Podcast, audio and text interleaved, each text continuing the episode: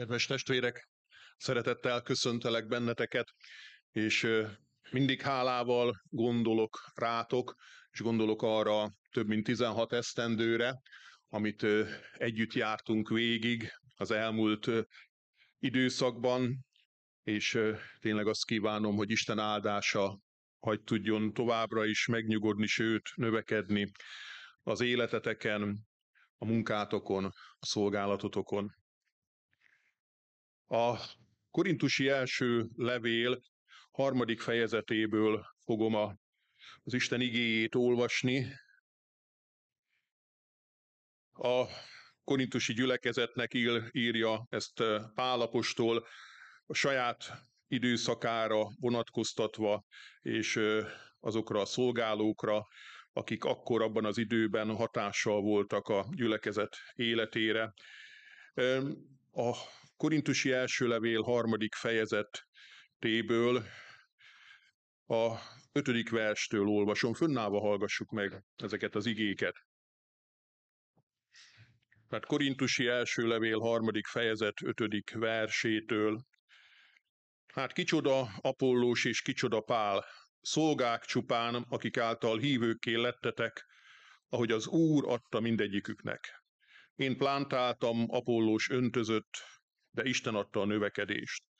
Azért sem a plántáló, sem az öntöző nem számít, csak a növekedést adó Isten. A plántáló és öntöző egyek, de mindegyik a maga jutalmát veszi a maga munkája szerint.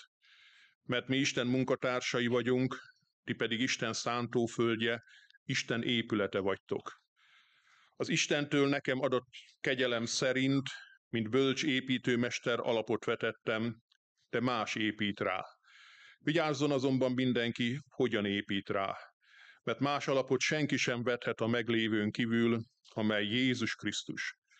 Ha pedig valaki aranyat, ezüstöt, drága követ, fát, szénát, pozdorját épít erre az alapra, mindenkinek a munkája nyilvánvalóvá lesz, mert az a nap megmutatja, mivel hogy tűzben jelenik meg, és hogy kinek milyen a munkája, azt a tűz teszi próbára. Ha valakinek a munkája amelyet ráépített, megmarad, jutalmat kap. Ha valakinek a munkája megég, kárt val. Ő maga azonban megmenekül, de úgy, mint aki tűzön ment át. Istenem, köszönöm neked ezt az ünnepi napot, a gyülekezet és sokak életében. Kérlek azért, hogy szólj ezen az igén keresztül mindannyiunkhoz. Tedd, Uram, a Te szent lelked által ezeket az igéket aktuálissá a számunkra. Amen. Amen. Foglaljatok helyet, testvérek.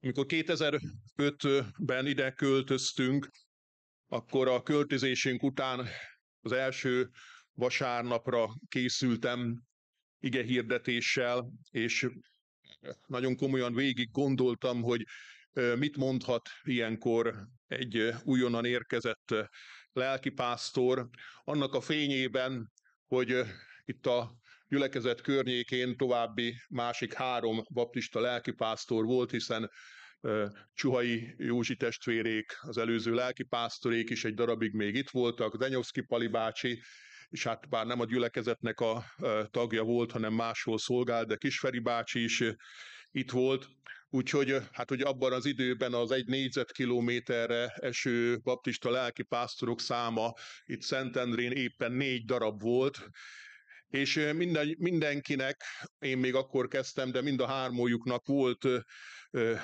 hatása, befolyása, szolgálata a gyülekezetben és a gyülekezet felé, és mindannyian valamilyen módon komoly dolgot, komoly időszakban tudtak tenni itt a Szentendrei gyülekezet életében, és most, most is, ahogy készültem, eszembe jutott ez, a, ez az ige hirdetés, és ö, tudtam arról beszélni, hogy, hogy kinek-kinek megvolt a maga helye, megvolt a maga szerepe abban az időben, és mindenkinek fontos volt pont akkor és az a szolgálata, amit végzett, azért, hogy tudjon épülni, növekedni a gyülekezet, fizikailag is, az építkezés által, és tudjon növekedni lelkileg is. És emlékszem arra, hogy, hogy amikor én vége volt, kimentem, és Cserekje Győző és Éva volt az első, aki ott az ajtónál oda sukta, hogy hú, hát figyelj, annyira fontos volt az, hogy elmond, mert én is volt, akivel könnyebb volt együtt szolgálni, volt, akivel nehezebb volt együtt szolgálni, de hogy megértettem azt, hogy, hogy mindenki, aki itt volt, Isten akaratából volt itt, és Isten dolgát tette. Aztán többen is megerősítették ezt, úgyhogy nagyon-nagyon fontos volt talán az a, az a vasárnap délelőtt. Azért is, mert azért ez a későbbi kapcsolatainkra pozitív irányba egy lehetőséget tartogatott ezekkel a lelkipásztorokkal. Alapvető egy lelkésznek az, hogy tudja, Isten munkája nem vele kezdődik, még egy gyülekezetben sem, és nem is vele fog véget érni. Hogy mindannyian, akik ilyen szolgálatba állunk, benne vagyunk egy folyamatban. Valakitől átvesszük a stapétabodot, van, akinek a befejezett munkáját fogjuk folytatni, fogjuk továbbvinni, és hogyha úgy adja az Isten, akkor valakinek át fogjuk egyszer adni ezt a stafétabotot, és valaki más fogja ezt a munkát tovább végezni. Azt mondja itt Pál, hogy van, aki ültetett, van, aki öntözött, tovább gondolhatjuk egy kicsit, van, aki az aratásban volt részes, de szerintem mindenki mindig valahol veti a magot. Mindenki valaki valahol beleteszi mindazt, ami, ami neki adatott. És ha csak saját magunkra, saját életetekre gondoltok, hogy, hogy kik vagytok ti, hogy hány ember volt hatással a ti életetekre, hogy azzá tudjatok lenni, akik éppen most vagytok. Kezdve a szülőkön, folytatva a családon, a rokonságon, a barátokon keresztül, tanárokon keresztül, edzőkön keresztül, és sok mindenki máson keresztül. És jó, hogy ezt az egészet úgy látjátok, hogy lehet, hogy mi vagyunk egy, egy folyó, és de ahhoz, hogy ebbe a folyóba, ebbe a folyó mederbe legyen sok víz, legyen sok érték, legyen sok élet, ahol az akkor történik meg, hogyha ebbe a folyóba a különböző más folyók is belefolynak. Más patakok belefolynak, és, és beleteszik a maguk értékét, és beleteszik a maguk életének egy részét. És sokaknak a hatására, sokaknak arra, hogy, hogy, hogy jó dolgokat akart megosztani, jó dolgokra akart tanítani, jó dolgokat akart bemutatni, néha szavak nélkül is, az mind-mind építette az én életemet. És ilyen egy gyülekezetnek, egy közösségnek is az élete. Hogy mindenki, aki itt van, és Isten elhívottja, az építeni fog. Akkor is, hogyha lehet, hogy nem könnyű vele kijönni vagy vannak olyan dolgok, amik pro és kontra nehézséget jelentenek egy, egy kapcsolatba. És ez ugyanakkor egy felelősséget is jelent mindenki számára, hogyha én mások által is lettem azzá, akivé lettem, nekem is lehetőleg minél több személybe, minél több testvérbe, fiatalba, gyerekbe, idősbe bele kell fektetnem azt, amit én, én meg akarok osztani hogy ő is épüljön, ő is teljesebbé legyen. Mi által? Én általam. Az én szeretetem által, az én törődésem által, az odafigyelésem által, a hitem által, az imádságom által. És így tudjuk egymást építeni, és így épül a gyülekezet a különféle kapcsolatoknak a segítségével. A korintusi gyülekezet nagyon büszke volt arra, hogy a Szentlélekkel mély közösségben van, és amikor Pál elkezdi a gyülekezetnek az életét egy kicsit bemutatni, boncolgatni, akkor azért rámutat arra, hogy van, ahol a Szentlélekkel való közösség nagyon erőteljes, sőt annyira erőteljes, például az ajándékok területén, hogy ez már egy versengésé lett, egy szórakoztató iparrá szinte, és ugyanakkor rámutatja rámutat arra is, hogy a Szentlélekkel való közösségnek bizonyos területei meg nagyon-nagyon csökevényesek maradtak a gyülekezet életében. És azt, mondjuk, azt mondták, hogy hát mi Szentlélekkel teljesek vagyunk, hát működnek ezek az ajándékok. Azt mondja Pál, igen, akkor beszéljünk az egységről, mert ahol a Szentlélek jelen van, ott jelen van ez az egység. Jelen van az elfogadás, jelen van az a, a tiszta felismerés, itt a például a szolgálókkal kapcsolatban, hogy, hogy mindenkit, aki idejött, az Úr küldött, és mindenki valamit hozott. És amit hozott, az fontos volt. Fontos volt. És azt mondja Pál, hogy ez, ez a felismerés, ez hiányzik, akkor még a, a lélekkel való kapcsolatotokban van mit helyrehozni, van mit tanulni, van olyan terület, ahol ebben a, az egészben szükség van arra, hogy elmélyüljetek. És persze ezek a kérdések, hogy ki, ki, ki, ki az, aki elfogadható, népszerű, ki az, akire odafigyelek, ki az, akit éppen csak eltűrök.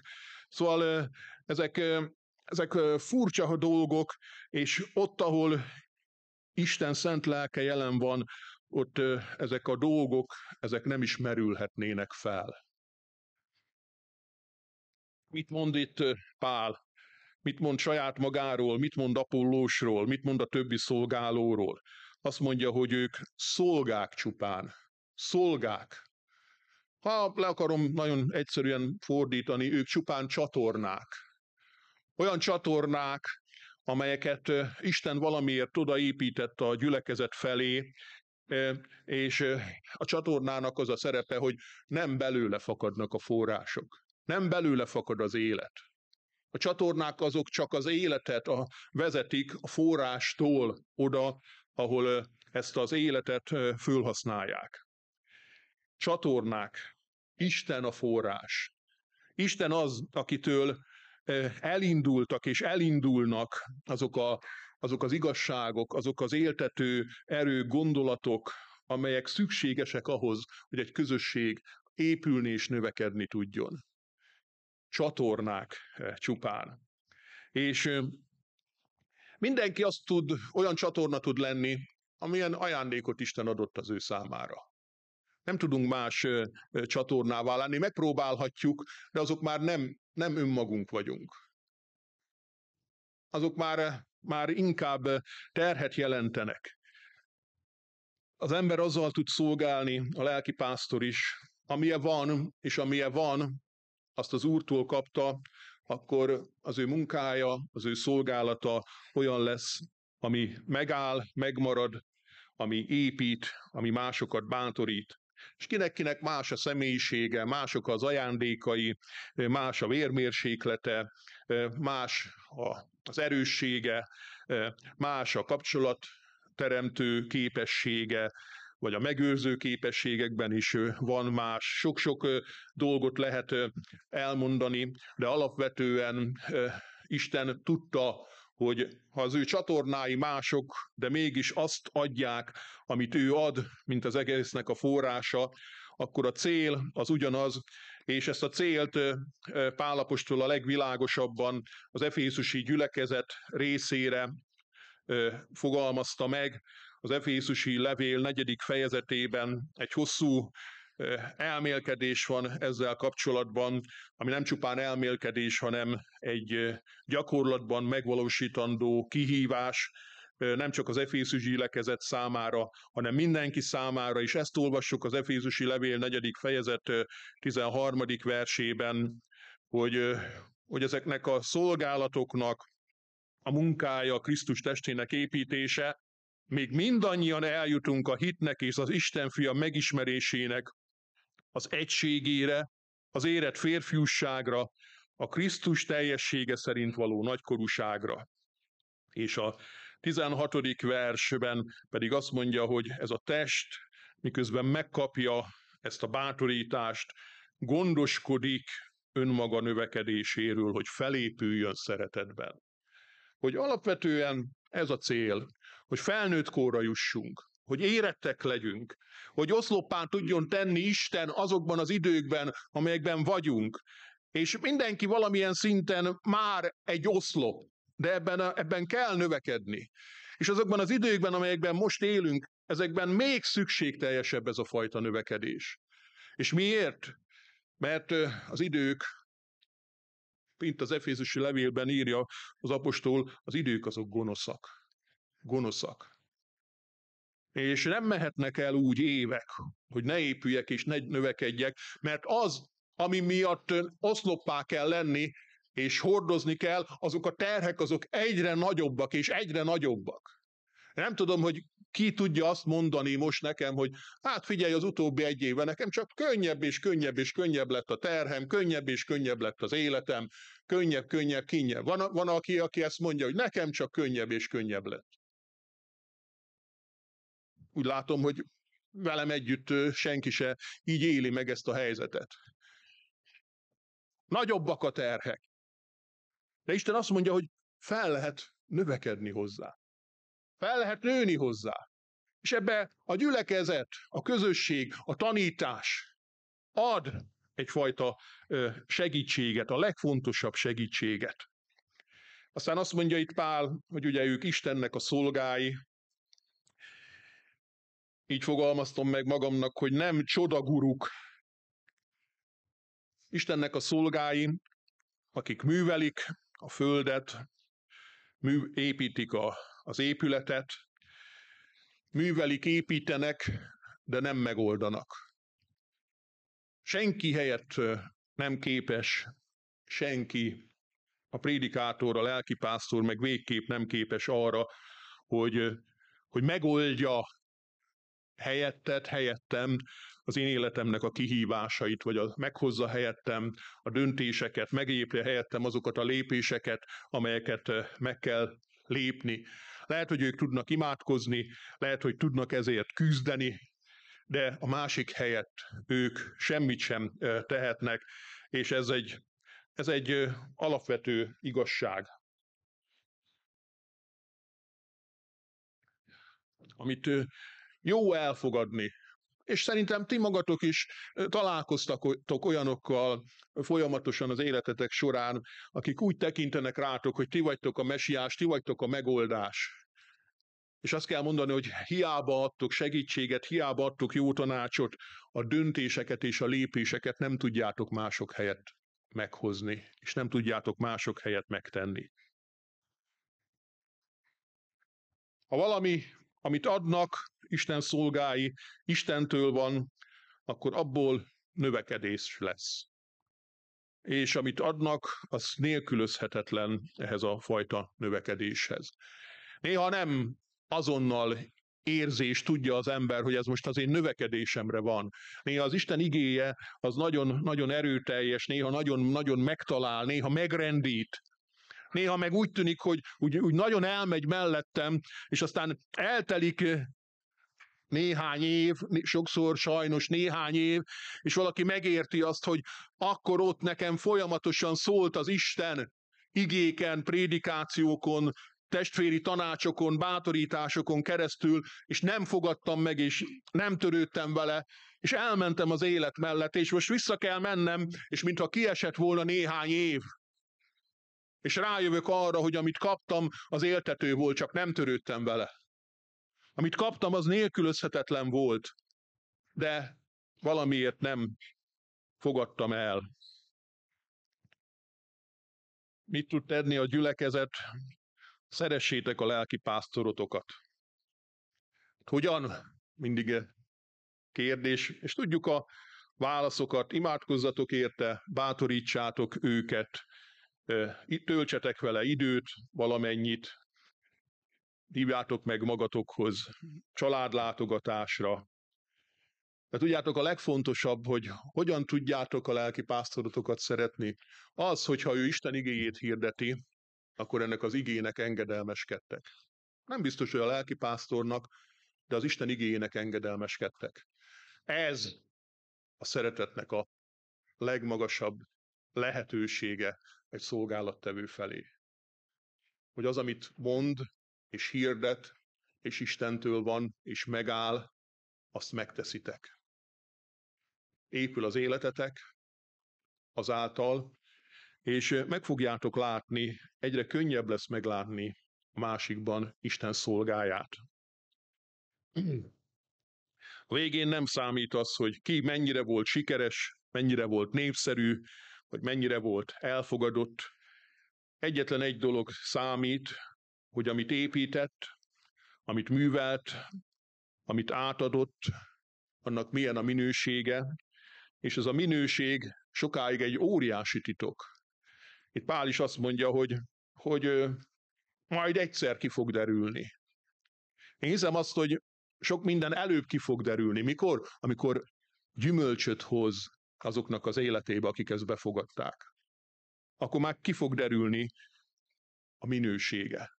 De legkésőbb azon a, a végső mérlegelési napon fog nyilvánvalóvá lenni eh, ennek a minősége, és az, hogy mennyire maradandó. És tudjátok, nem régiben láttam egy gyönyörű képet, és volt hozzá egy gondolat, és ez, a, ez az egész úgy szólt, hogy a napraforgók miért lettek olyan igazi napraforgókká, miért, miért hasonlítanak annyira a napra, és tudjátok, hogyha valaki lerajzolja a napot, akkor sokszor úgy ábrázolja, mint egy napraforgó. És az volt a hozzáfűzött gondolat, hogy a napraforgó azért hasonlít arra a napra, ami ragyog az égen, mert évezredeken keresztül egy nagyon mély áhítattal szemlélte. Szemlélte a napot. Évezredeken keresztül mély áhítattal szemlélte a napot. És miközben ezzel a mély áhítattal szemlélte a napot, közben elkezdett hozzá hasonlítani. Isten áldjon meg benneteket. Horváth Zsolt lelkipásztor szolgálatával, az ő családjának a szolgálatával. Isten áldjon meg benneteket, hogy így együtt is tudjatok nézni az élő Istenre, és miközben egyre kívánatosabban szemlélitek az élő Istennek a, a szeretetét, az ő nagyságát, az ő tisztaságát, így együtt váljatok olyanná, akin keresztül ez a világ meglátja, hogy Isten valóban itt van közöttetek. Amen.